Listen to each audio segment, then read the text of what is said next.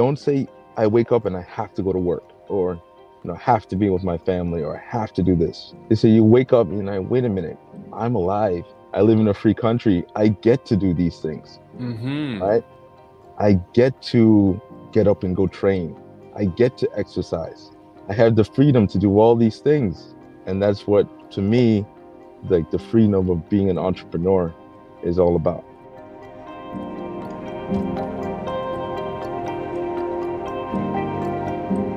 What's up, everybody? This is Anthony for a new episode of your Virtus podcast. Today, my guest is Mister Coach John. Coach John is the founder of Life is Hard, Fighting is Easy. He's going to speak with us today about going through adversity with martial arts, becoming a better person, having confidence, and how to use health to become the best version of yourself. I met John a couple weeks ago through the ten X community, and we instantly shared common values and uh, ways to think about life. So It's a pleasure. It's a pleasure and honor to meet you today, my friend, and welcome to the show. Awesome, Anthony. It's great to be here. Thank you for having me. My pleasure. All right. So, John, usually with my with my guests, what I like to to start with is just to go back in time when you were a little John, and uh, were you already in the martial arts from a very early age, or it came later in life? No. So yeah, my martial arts journey started when I was seven years old. Mm-hmm. So, so quite yeah young. Yeah, so quite young. Um, my parents, so I had a lot of energy when I was a kid, just bouncing back and forth everywhere. Yeah. Um, and I also, I have a son now and he has the same energy, so I can see mm. what my parents went through. So, um, I had a lot of energy. Um, they didn't know how to really control it. I also had, um, some anger issues. So they found karate, they found the nearest karate school, and they said, okay, we're putting you in there. And instantly I fell in love with it. Right. The, the, Karate, the master, he was very strict. He was no nonsense. He made us do push-ups on our knuckles. And after that, I started watching just Kung Fu movies and like Bruce Lee, like Teenage Mutant Ninja Turtles, all that, all that stuff. And then I fell in love with martial arts. So I, my journey then, back then I, I was born in Jamaica, Saint Andrews, Jamaica. Um, then my parents moved to the States. And then they found me a Taekwondo school. So I went through all the belts in Taekwondo, got my second, de- second degree in black belt. And then I wanted to do something more. I did tournaments, but I wanted to do something more physical, like punching and kicking people. Mm-hmm. So I went to college, um, moved up to Boston, to Massachusetts, and I found Muay Thai. So Muay Thai is what I've been doing since I was twenty-one. So that's like um, about eighteen years now. Mm-hmm. And um, from then, I got to really fight. So I got to go in the ring. I got yeah. to do Muay Thai. Um, it was awesome, amazing experiences. Um, then I transitioned to M M A, mixed martial arts, and some Brazilian Jiu Jitsu under my belt. So I have uh-huh. a very ri- wide range of martial arts. Yeah. Uh, B J J, are you brown belt, purple belt, black belt? No, no. So or it's grappling for M M A, so you don't have a belt. Yeah, it's different. I, I have I have belts, so I have my blue belt. I've had uh-huh. my blue belt for about ten years. Yeah. Just because I've switched schools so many uh-huh. times. Gotcha. So that's a, still a journey. It's, it's, man, look, I, I'm not gonna start a, an argument on like belt colors. It's just like my I remember my coach in Quebec. He just received his brown belt. And he's uh, forty something and he's been doing this for his whole life. Like just because there's gi and no gi. Right. And sometimes if you just have life is going on and you cannot be in the same system to receive your belt, but it doesn't mean that you're not practicing every day. Exactly. Yeah. Yep. Yeah. one hundred percent yeah. true. So, okay. So that was part of your physical journey. But if I remember well, at first you were not, so you were in a more traditional path for education, like engineering or something. Am I correct? Right. Yeah, so I wasn't always um, into business. So now I own the business. Life is hard, fighting is easy. Um, but back then, um, all I was thinking about was I was going to school. I went to uh, Northeastern University for engineering, mm-hmm. right? And that was how I thought I was going to make my money. And then I was just going to, fighting was a hobby and was a passion. It was yeah. just something I loved to do on the side, right? So...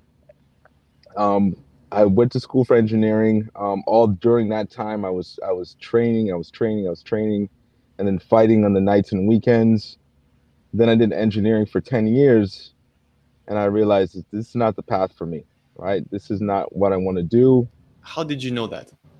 What was like the feeling of, because I think most of my audience will be people who want to transition from employee to entrepreneur, and maybe right. they want to get out of this cast of society, like I'm supposed to do this because it's a good salary and my parents told me this. So how did you broke did you break out of that? Because I think also your father maybe was an influence for your profession. Yeah. Yeah, my, my father was a mechanical engineer, mm-hmm. and I was just going down the same path. But to rewind back, even when I was a kid and I told you I couldn't sit still, I had a lot of energy. And I was like, how do people sit still from nine to five every single day and just get up yeah. and go to work? I saw my dad do that. Um, but then one day, I remember I read the book called Rich Dad, Poor Dad, mm-hmm. right? And that's when it opened my eyes because, right, I only had one path. When my when my parents moved to the States, they said, you know, become a, a doctor, a lawyer, or an engineer. So I followed the engineer very classic, path, but I very conservative, yeah. Yeah, very conservative. But then um, that book kind of opened my eyes. I remember this was around two thousand fourteen, a year before my son was born. Mm-hmm. And then I said, wow, there's a different way. And my parents always told me, this, this, you can make money doing martial arts, or I used to breakdance as well. So they mm-hmm. said, you can't make money doing breakdancing and martial arts. And I said, no, I want to be a Kung Fu man. I want to be a um, Jackie Chan, a, a stunt man. Yeah. Right? Um, And then I saw Jackie Chan broke all the bones in his body. And I said, well, no, nah, I don't want to be a stunt man anymore. But that switch hit for me um, when when I read that book, right? Kind of opened my eyes. And then the journey from there is, I, for me, once I make a decision, it's kind of like the martial arts like mindset in me. Once I make a decision, nothing's stopping me. Like I go one hundred percent forward down that road, right? So in my mind, I made the decision and I just started on personal development first. And then I started making a plan. So two thousand fourteen, two thousand fifteen, I found out my wife was pregnant. Mm-hmm. And then the switch really hit. And I was like, nope, I'm going to do something now or never.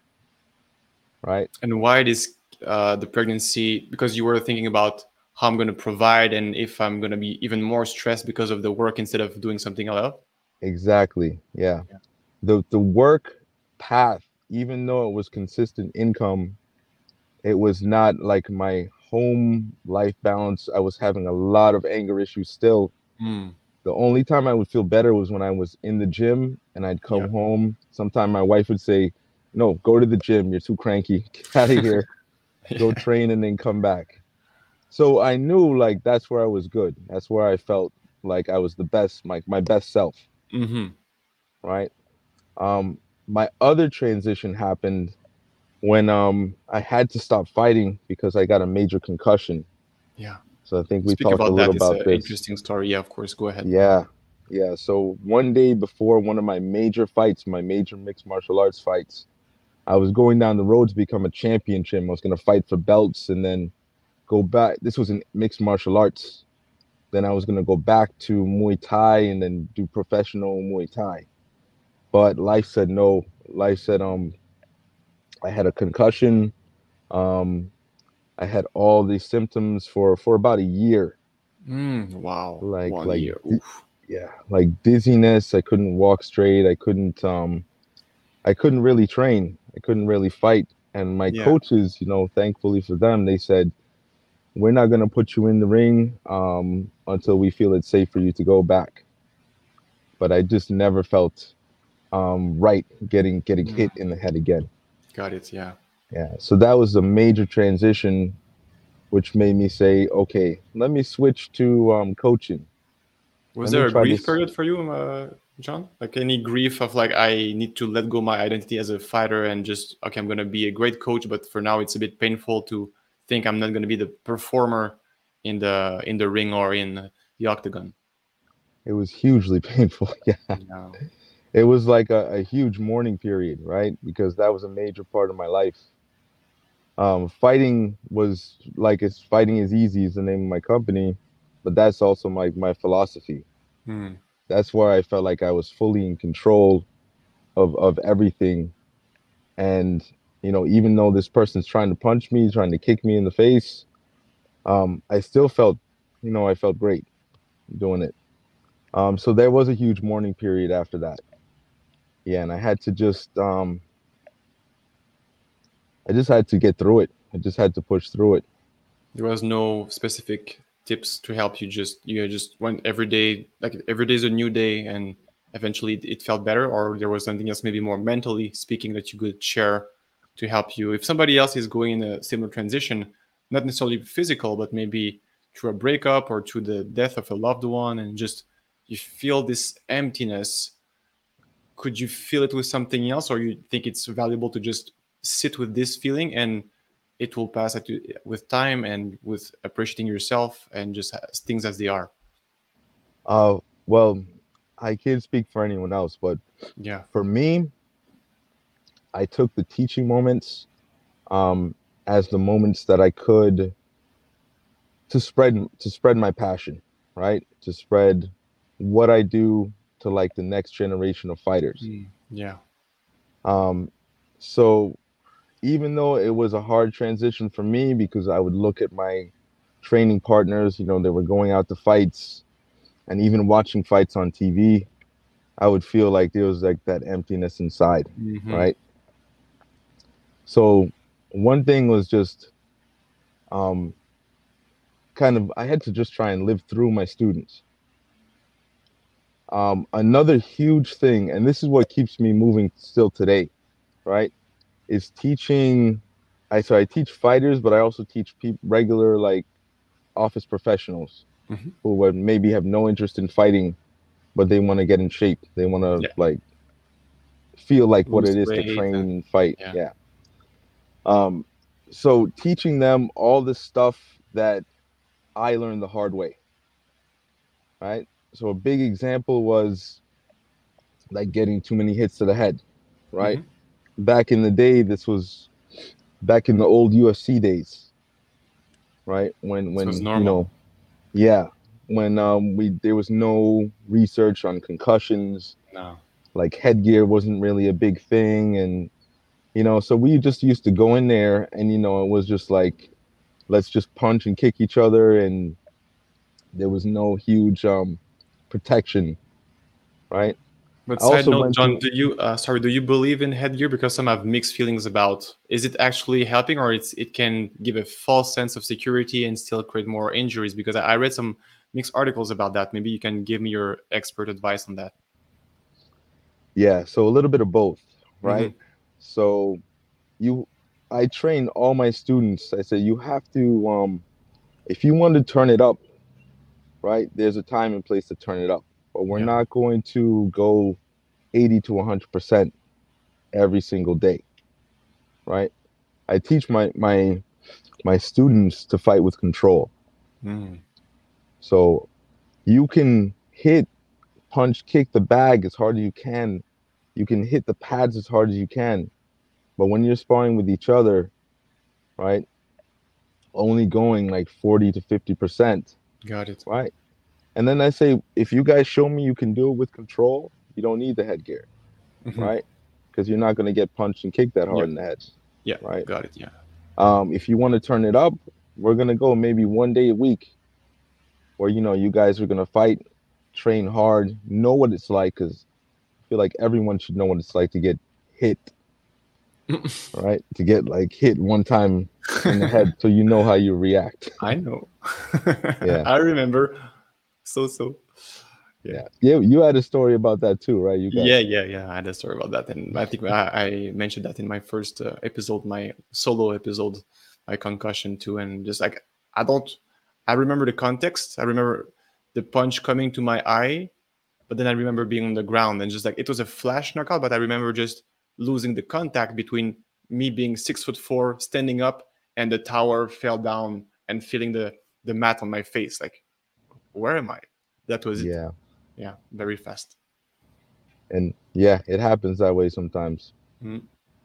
When, when I had, um, I found out, the doctors found out that my concussion was not one big blow to the head.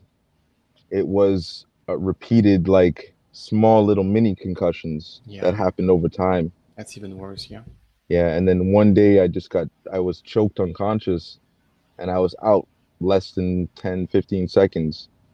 And then when I woke up, I said, whoa, I thought I was back in my apartment, mm. but I was still at the gym. Jeez. And then that's how it happened. Right. So when I teach my students, right, we train safely. We train so that you guys can go back to your jobs and you can go back to your life and you're not going to go back concussed or anything. Yeah. Right? I learned the hard way so they, they don't have so to. That's the positive side, I think, the, of learning martial arts in a in an efficient and clever way. Like you will just go back. Of course, nobody is fully protected from accidents. It can happen. It's still a dangerous sport, even if you're controlled. Like even in, in uh, jiu-jitsu, I, I remember I could, uh, okay, one of my friend broke his hand simply rolling and just, I heard a snap and the, the hand was broken. Like these things can happen, but in, in any sports right. and even not in sports. So it's to calculate the positive and negative. Okay, if I'm going to just sit on my butt full day, is that more dangerous than going train with an amazing group of individuals, having this family vibe, becoming a better person, losing weight, becoming shredded, being uh, more, uh, endure, uh, I have bigger, uh, what's the word, endurance, stamina. It's like, it's yeah. a no-brainer, but just find your activity. If it's not M M A, it's fine. Just find something you like and, and go all in. That's my advice. And I spoke with that about that for many episodes already, and everybody agrees with me. So, yes. So that's exactly my philosophy. My thing is that fighting doesn't have to be in the ring. Like you fight for whatever you're passionate about, mm. right? If you're passionate about podcasting, right, you go one hundred percent all in. Oh yeah, I'm all in. Right? If you're passionate about accounting, right? I have no passion for accounting, or maybe you do, right? But you, you people tell me like, oh, fighting is not easy for me. And I said, well, what are you passionate about, right? Some people, it's their kids. I said, you would fight one hundred percent for your kids. They say, well, mm-hmm. yeah. Like, there's not even a second thought about that. Yeah. All right. So that's that's how I am. You know, that's how I am with my family, too. Mm. Do you cultivate this mentality? So if you have, uh, it's okay, fighting is easy or whatever I'm passionate about is easy. If people don't have anything right now that they feel they want to fight for, or they're maybe a bit lost, a bit confused, like what's my path in the world? And they're in this transition. It's just awkward situation. They maybe have a job and they want something else, but they don't know what exactly. What is some advice you can give them to figure out what is your unique path? Yeah, so no, that's a that's a really good question, mm-hmm. um, because I I know a lot of people struggle with it. A lot of my students struggle with it too. Yeah. So um, what I did was I went back to when I was younger, right? When I was in that confused, what do I want to do, um, kind of stage in my life. I said, wait, what did I do when I was a kid that I just felt like I was free, right? Sometimes when you're a kid, there's no worries, there's no bills, there's no, mm-hmm. yeah. you know, nothing else to worry. You just do what you want to do within reason, you know, what your parents say, right? Um, but that's what I would tell people. I would say, you know, do this exercise, take a, a sheet of paper, right? And just kind of take a few breaths. Do this when you're you're not feeling overwhelmed or stressed, and just write down. It's like, when I was a kid, I loved to do whatever, right?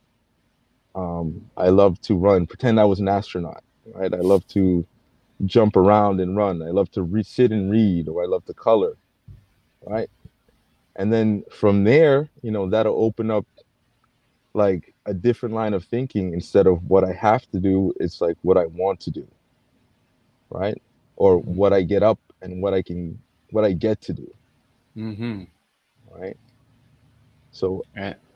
To, to a little bit, to take it a little bit off of fighting, um, a huge mindset shift happened for me when I said to my, and I, I heard this in a book, I can't remember which book, but they said, listen, um, don't say I wake up and I have to go to work, right? Or, you know, I have to be with my family, or I have to do this.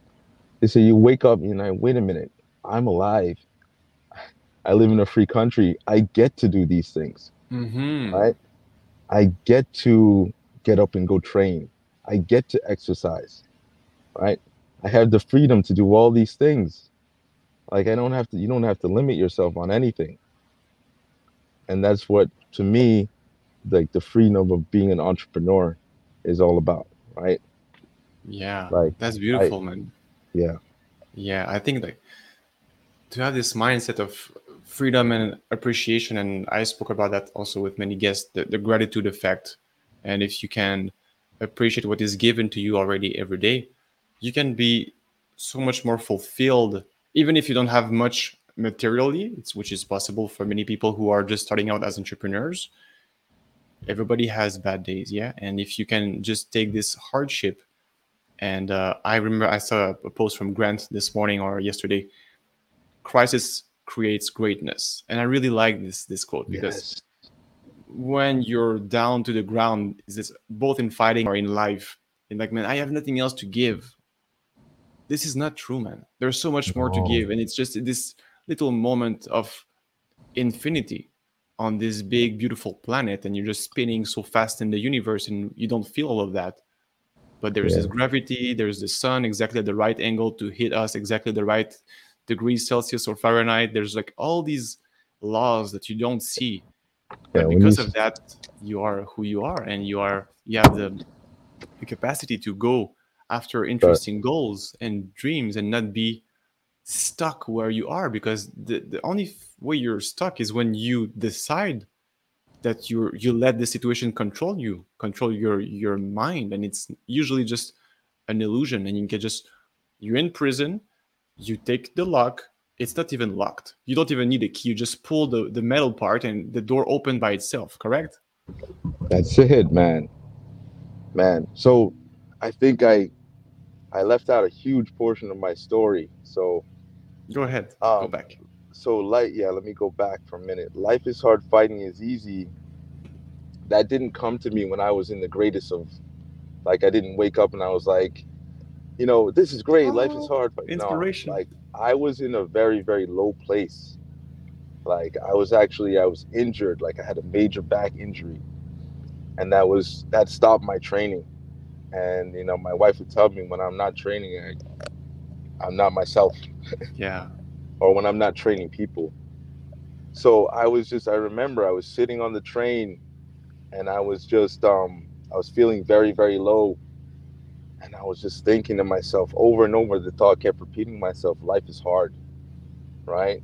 Life mm. is hard. This is not controllable. Like, what am I doing? Where am I going with my life?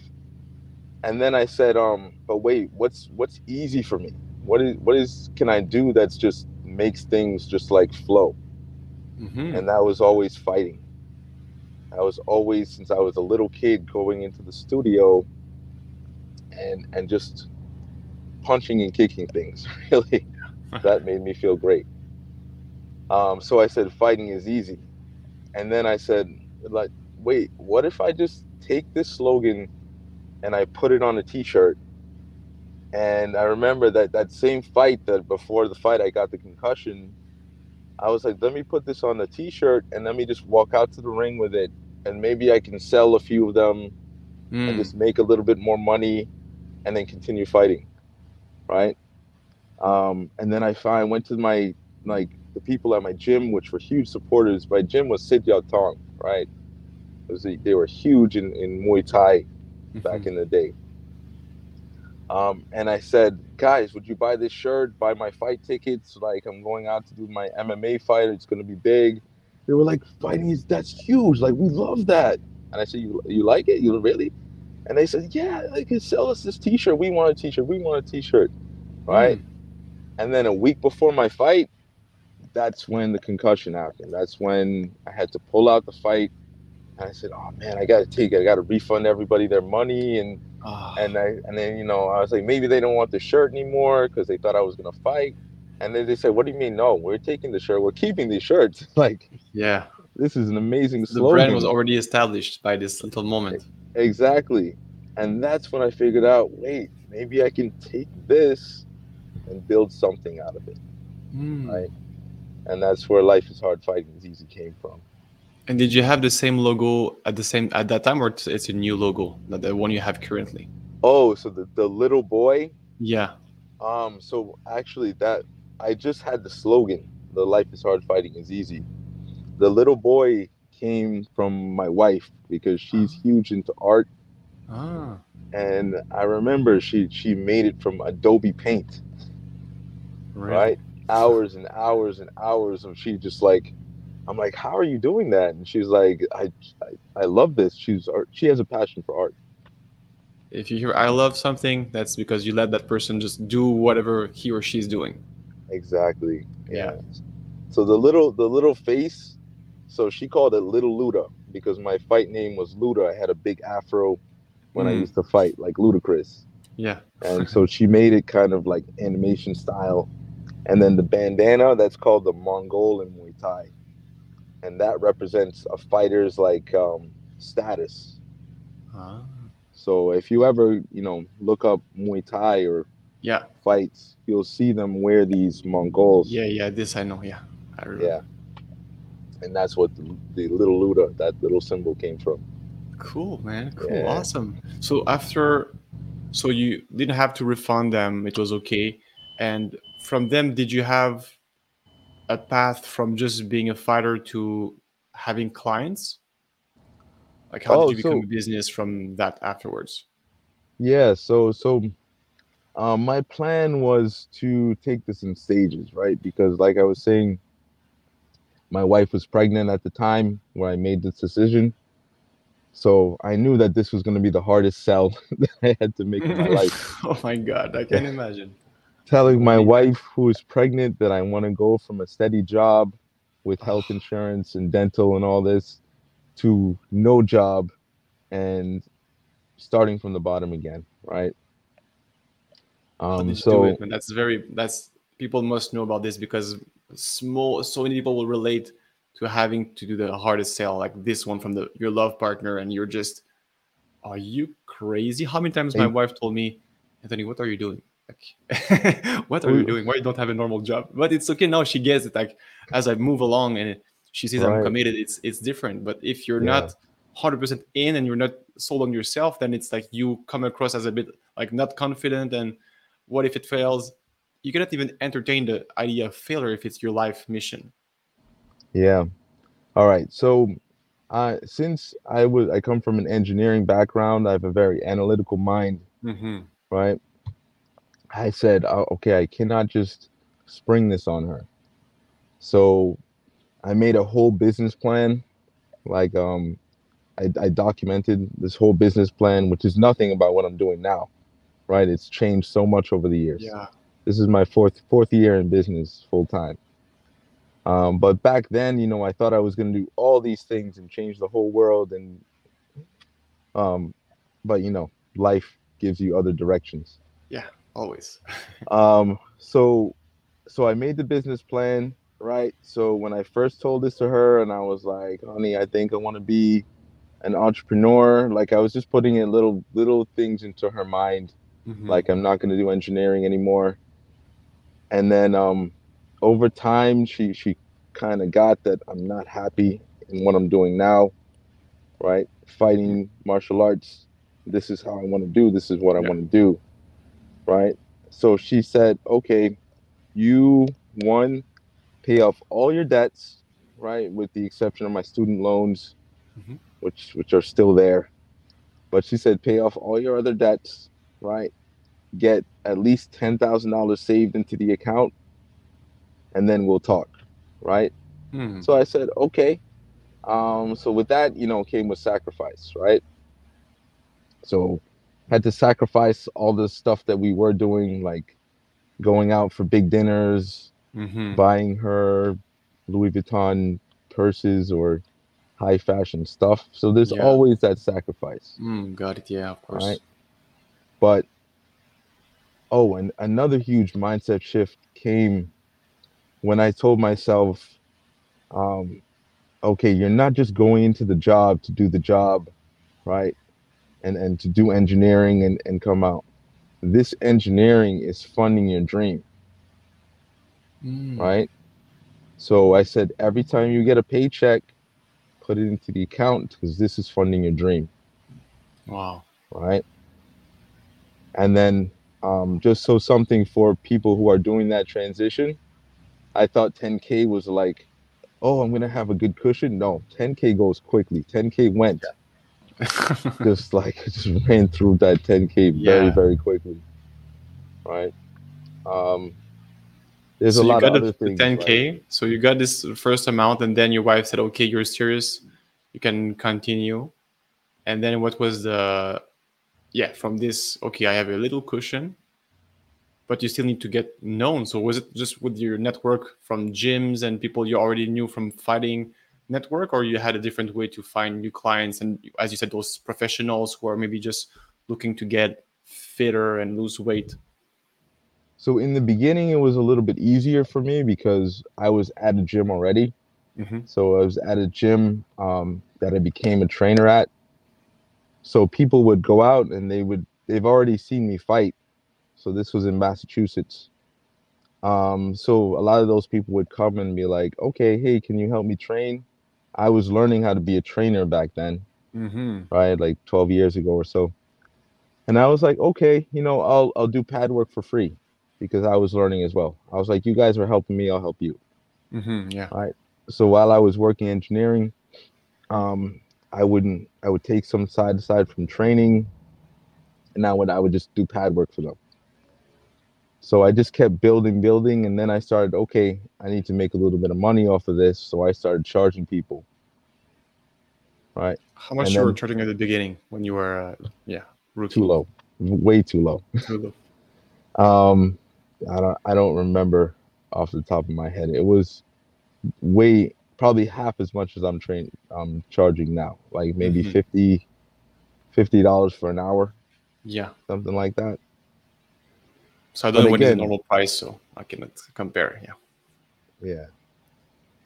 Like it was, so one, one hour of, of all the experience that I, that I went through as yeah. a fighting, as a fighter. Mm-hmm. Now I realize like what people are nothing. getting from me now. Yeah. Is not just, hey, I'm teaching you how to, you know, be strong and, and lose weight and, and fight, learning how to defend yourself, right? What they're getting is all the lessons that I've learned over countless um, hours and hours of training, right? Since from my Taekwondo days. Mm-hmm. Um, I also got certified as a personal trainer, and then I got certified as a yoga instructor. So w- what I bring people is not just like, you're going to learn how to fight. You're going to learn how to fight and be a well-rounded person. Mm-hmm. Right. Yeah. So That's... if you want to, if you want to come, come to me and be like, Coach John, listen, I just, I just want to go and I just want to fight and spar. Right. And I'll be like, okay, I can teach you that. Right.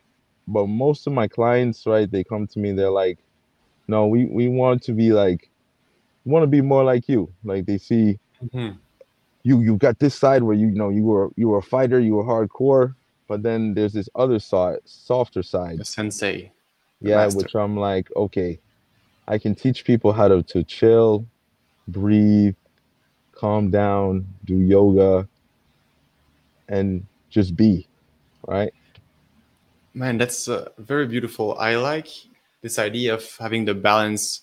I know like in life, okay, some people will disagree if you need to have a work-life balance, like professional or per- personal. But in this case of physical, I think it's very important to balance the yin and the yang, the masculine and the feminine. I'm using stereotypes right now, but people will follow. Like the hard impact, aggressive, bones on bones, and mm-hmm. the yoga, the... the the tide, the water, the flow, the moon energy, just like this.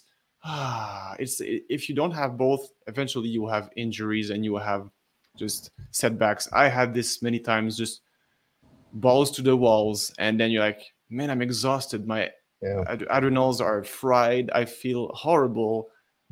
Oh. I don't, I didn't stretch. I didn't do any yoga. And I, I didn't feel like balance at all. So tell us more about that because you're certified in, in both. That's quite cool. So, yeah, so I I didn't kind of like you. I was I was going very, very hard into my training um, through my teenage and then early twenties. right? Those are my were my main fighting days. I did zero stretching. um, Man, it, nice. In the gym, you know, it was a bunch of, you know, mostly guys who were like, um, you know, we're just going to train. Stretching is not, it wasn't a popular thing back then. No, I can imagine, yeah. Right. Um, but then, you know, I started to get older and my body started to, to scream at me. And then I found um, Bikram was the first yoga, hot yoga. And I started, once I started doing that, I started, my body said, okay, we feel refreshed, mm-hmm. right? I'd come out of a ninety minute yoga session like I was a new person. So that's when I realized that, yeah, there's something to yoga.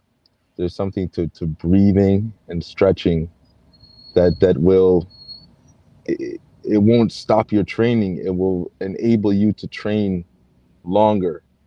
Right. You, and I think that's what, what you're seeing in the younger generation in like these M M A fighters now.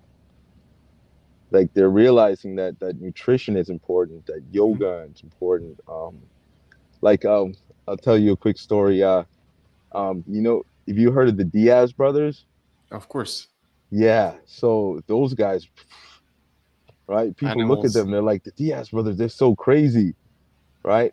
But I think they, they, They, they're from hardcore streets in Massachusetts, mm-hmm. and that's the way they were brought brought up. Um, but um, I read an article or I saw like um, one of them, I think it was um, Nate, would just sit under waterfalls and meditate. Hmm. And I saw that and I was like, what? He would just meditate? And then the other fighters, I think this was on The Ultimate Fighter. They were like, what is he doing? Like, to meditate? Like, what are you sitting down and breathing? You should be training. But if you are just going, like you said, hardcore all the time, one hundred percent forward, and you don't take that time to build, like, yourself up mentally, you're just going to crash out. Yeah. You're going to crash and burn. And you don't want to crash and burn when you're in the middle of a fight. Mm. Like, that's not that's not the time. Right. Or if you're not a fighter, if you're in the middle of a, a a meeting that's super important, right? And you've built, your nerves are on edge and you're sitting there and you're like nervous and anxious and you're like, what if this meeting doesn't go well? And that's what meditation is for, right? It, it doesn't have to be for anything spiritual. It doesn't have to be anything religious. It, it can just be like you being in the moment, right? Like we're sitting here talking. Yeah. Right? Just you just taking a step back from being at one hundred percent all the time to just being, to just being, right? To just be in this, in this moment where everything is going so fast around us, and the kid, the job, the, the news, uh, the economy, politics, everything is around us, and like, just giving you this, oh man, like life is hard. As you said earlier, life is hard, but how can I remain in the present and keep keep control of who I am? Because, okay, I, I cannot change much things around me, but what can I change? I can change my perceptions and I can change my right. state of being in the here and now in my physical body. And that's, I think, is the the first stone that you need to build anything else on top of that, correct? Yeah. And if if I would have go back, like I wouldn't change that many things, but I would have started my yoga, my meditation practice a lot earlier. Mm-hmm. Right? I think I would have been a lot better off, like like mentally. Right? Yeah. And I just want to say, like I didn't I didn't go through my experience with without any help. Like I got um, on my transition from engineering to, to being an entrepreneur. I got business coaching, right? Um, for like my anger, I went to see a psychologist, mm-hmm. right? And that that helped not only me, but it helped my relationship with my wife. Yeah. Um, because this one thing I see, because we're both in the ten X with Grant Cardone, which is phenomenal. But one thing I see with Grant Cardone, which made me made me go towards him, is that he's still married. Right? he's still married and he has his family and, and he's got that all together. Yeah. At least that's what we see, right? That he is all. He has I think it all they're. Together. I think they're. They're genuine. They, they look very authentic when they're together. And, and when I was watching The Undercover Billionaire, when it's moments with his family, like I was almost crying myself. If it's organized with the show, then they're very powerful actor. But I would really doubt that, because to see how much it was difficult for him to lie to people he didn't know because of his addicts year when he was taking drugs and lying to everybody. Like I was also lying to everybody when I was taking drugs. Mm-hmm. Then you can see you don't want to lie anymore. And then you're authentic and you love your family and you want to build this business for your family. But eventually just this family energy is spreading to community and then to maybe province or region or state and then to country and then internationally. But you have yeah. to start with just, man, this is my family unit. We're very strong together. Of course, we everybody has hard times with uh, the spouse or with the kids. It's just part of your own school of life, I think, because somebody who's single, and nothing wrong with being single, but if you're single, it will be a way different challenges on a day-to-day basis than if you're at home in the same four walls. And now we can jump into the COVID situation because there is something interesting for me here. When you're stuck in four walls with the same people every day, twenty-four seven, and there's no escape. And twenty twenty to twenty twenty-two, it was like this. Oh, man. Yeah. How did you live that, man? And how did you oh, bounce wow. back in your business? So personal and business during COVID, please. Oh, man. Oh, yeah. Yeah, that was rough. I mean, uh, we all went through it, right? In yeah. New York City. That's so I'm based out of Queens, New York. So New York, everything shut down, right? Um, especially the gyms. Um, like, When when this first happened and they said N Y C is shutting down, uh, first it's like there's this panic that sets in, right? There's this like, uh-oh. Um, you know, I remember I was out training out of a boxing gym and, you know, I, first I called the owner and then he said, nope, we have to shut down. Mm-hmm. The mandated, everything is shutting down. Um, and it was rough, right? I lost about seventy percent of my clients during that time, um, because, you know, different things, they were furloughed. Um, some people just never got back to work. Um, I'm just trying to think, like, and on the family too. Yeah, it was tough. So at that time, and I don't know why, maybe because I'm a little bit crazy, I decided, uh, my son was just going into uh, first grade at a new school. And I was involved in the, the Parent-Teacher Association. And they were said, who wants to be the P T A president? And then nobody stepped up, right? This was right when COVID was happening. And they said, there's going to be no P T A president. So for some reason, I raised my hand and I said, I'll do it. I had no experience in being a P T A president. I didn't know what I was doing. And we were just going through that whole hybrid model of, of the hugest failure that I've seen wow. in the... Yeah. education system is that. Um, so the good thing about me being an entrepreneur was that I could take that time and I could be home with my son, you know, and I could, whenever he needed to be me to be there, I, I was there for the hybrid teaching. Um, but also I was no income, right? Um, this put a huge pressure on my, me and my wife, because my wife, she works in a nursing home. Mm-hmm. And as you've heard, you probably heard on the news, nursing homes hit so hard with COVID. Yeah. Right? I was scared for her every single day that she went into work. Um, and funny thing is, she never ended up getting COVID. Hmm. Um, yeah, I, I got it last year. My wife got it. I mean, now my son got it. Uh, which was also very scary, right? We got through it, but um, yeah. So, so it was a tough time. Um, I just had to keep taking it day by day, and I just said, um, one day I was like, "Wait, what can I give back? Right? How can I take this time and, you know, give back to maybe my clients? They're going through very, very hard times." Yeah. So I said, wait a minute, I just got certified with this yoga. I can do meditation. So I started doing free meditations for for people, like through Zoom. Mm-hmm. And um, I cleared out one space in my apartment, and then we just built a home gym, and I started doing free fitness classes.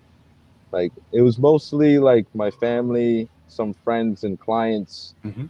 And I just said, guys, come on, this is free. We're all going through this. Like, let's do this. And then I did it for the P T A, right?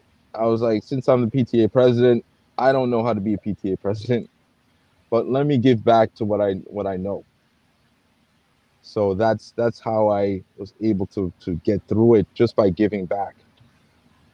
Right? Giving back, yeah, man. And yeah. So you gave back, and at the time, so your business, so gym shut down, big loss of your client clientele.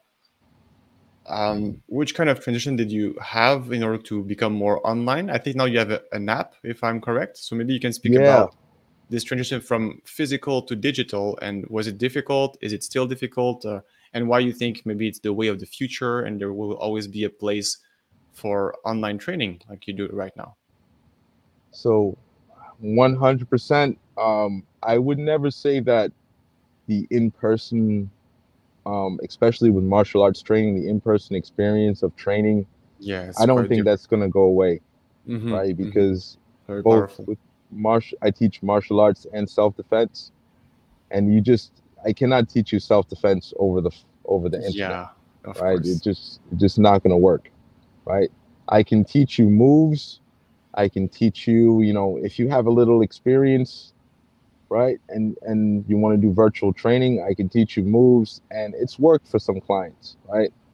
Some clients switched to virtual training and then they didn't go back because they didn't mm-hmm. they weren't comfortable. They're still not comfortable. Right. Going back in the gym setting. Yeah. But hugely the um, especially with the shift from employees not being in one hundred percent in the office anymore. Mm-hmm. Right, to a kind of a hybrid model or working remotely. That remote training, virtual training, and I don't know if the metaverse is going to take off or not. I'm still watching that, right? Uh, because some some people have told me, like, you should get in the metaverse and just train people like that, be an avatar. And uh, like, I don't I, know. I like I physical contact. I think it's uh, yeah. still, you kind of feel the same connection, uh, and imagine, yeah, having the the headset while training. I, I don't know. For me, I would prefer to hire you in person all day, every day for the rest of my life than just it just metaverse. It's a, I think it's a conflicting situation. Some people like it, some people don't like it. What about personal data? How it will be? Uh, I personally, I'm yeah. not a big fan of that. I, I prefer the face-to-face. And of course, now we're we're blessed to have Zoom and StreamYard and like what we're doing right now. But if I had the chance to meet you in New York, I would love to do it also. Yeah. I mean, yeah. But, you know, you have those app like Peloton, mm-hmm. right? Like Mirror. So those are, while they're not going to take the place of personal trainers, some people are going to gravitate towards that. And, you know, they're not going to go back to in-person training. Yeah. So I think there's going to be a... a there's already been a huge shift to virtually, not just with training, but with, with whole life. Mm-hmm. Right. Um, but I still think there's always going to be a place in martial arts for, for in studio, in person contact. Um, you're never going to learn how to, to spar over the internet. Like nah, that's just, nah. yeah. Right. There's no way. No way. Yeah. Like you I was can... saying before, like if you, I asked people in their thirties, in their forties, um, have you ever been into a physical altercation? Like, have you ever been hit? Mm-hmm. And a lot of them tell me no. And it used to surprise me. But then, so co- coming, my background has always been in martial arts. So I've been in that world and around these like-minded people for a very long time. But then everybody else is like, we don't want to get in the face. Like, you're a little crazy. Um, so I realized that like people don't want to get hit, right? They they want to defend themselves. They don't mm-hmm. want to learn that experience. But if you don't know that experience, um, you ever seen the movie Fight Club? Yeah, of course. One of my favorite quotes, um, it's on my Facebook profile. how much can you know about yourself if you've never been in a fight? Mm, I like it. And, and when he said that to me, that really stuck with me. And I could talk a whole another hour about the movie Fight Club. And a different time, a different day. Yeah, a different day. But yeah, but that stuck with me. And and since I had been in all these in-the-ring fights, not many out-of-the-ring fights, right? Which is good. We try because, to avoid these ones, even for top guy. I think that's one of the best thing for any uh, martial artist is to have the discipline and uh, the integrity to not seek altercation outside the, the gym. And most of the professional fighters, they don't search any problem. They don't seek adversity. Uh, they don't seek enemies in public. But of course, things can happen. Doesn't yeah. mean I've like from U F C fighters, you've seen some scandals and stuff like this, but this is yeah. not giving good rep to the sport. Uh, if you go, hey, I'm a U F C fighter, and you just go knock somebody in the street of Las Vegas, you look like a fool. That's it, and you are gonna be yeah. banned from maybe yeah, the sport. Gonna... And it's not, it's not nice. Yeah, so we're yeah, we're in a culture right now that you cannot do anything, and it's not gonna go on the internet. So yeah, um, if you're a professional fighter, uh, by the way. Like you see, you see fighting on the T V. If you're not out there and you're not like, you don't know the sport, professional fighters, they're not the ones going out looking for trouble, right? No. Professional martial artists, like we know how to do it. That doesn't mean we want to do it. That doesn't mean we, we're going to cause trouble, right? Most of the fights and the people that you see are like the outliers, right? So like they say like, if you, kind of similar to if you don't have money, they say, oh, people who are rich, um, they're all like bad people. And I said, no, they were probably bad people before, and then they got rich, and then they're still bad, right? Mm-hmm. It's the same with fighting. Like if you were kind of an, an a-hole before, and then, you know, you learned to fight, and then you didn't take the actual martial arts like um, self-discipline and um, knowledge of yourself and everything that, that comes with being a martial artist. You just said, no, I just want to be a fight and I'm still going to be a jerk. Those yeah. are the people that, you know, usually they're the ones that are getting kicked out of gyms. Yeah. Right?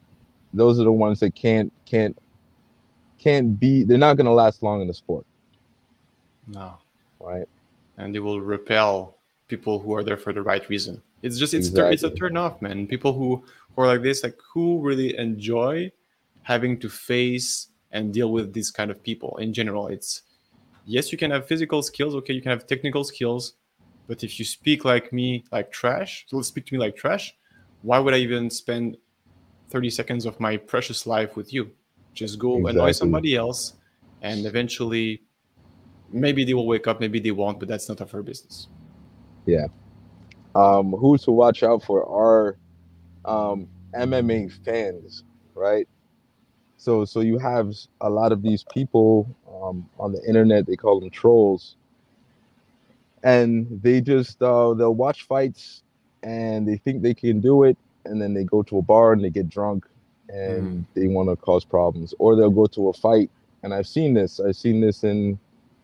Um, one of the U F C events that I went to. Yeah. So this guy was behind me. They got too drunk. They decided that they wanted to fight uh, because mm. they were seeing it. And then it just, it's not a good situation. Ugh, right? That's, no. Nah. The ring in the in the cage, like they have rules. They have rules to protect the fighters. Yeah. Right? Out in the streets, there's no rules. So in my self-defense training, like I don't teach people in the in the ring fighting because there's no rules in the street.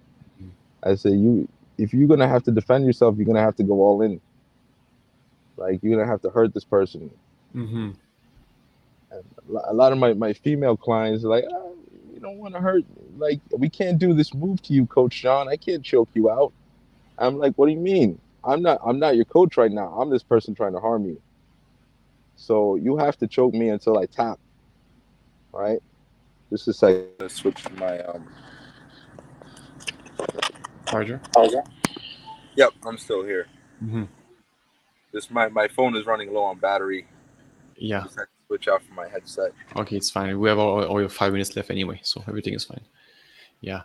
Um. So, John, from your like all the experience and expertise, maybe what are some nice lessons that you can give from martial arts to real life?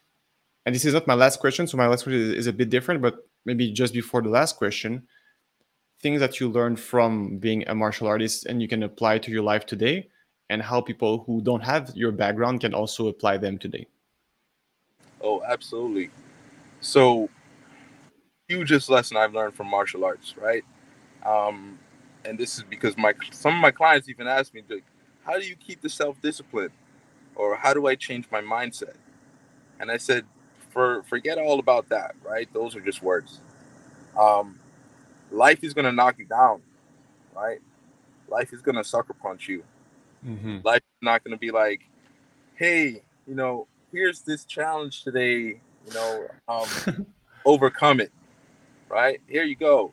No, like it's going to sucker punch you. It's going to come out of nowhere, right? All you got to do is just keep moving forward, right?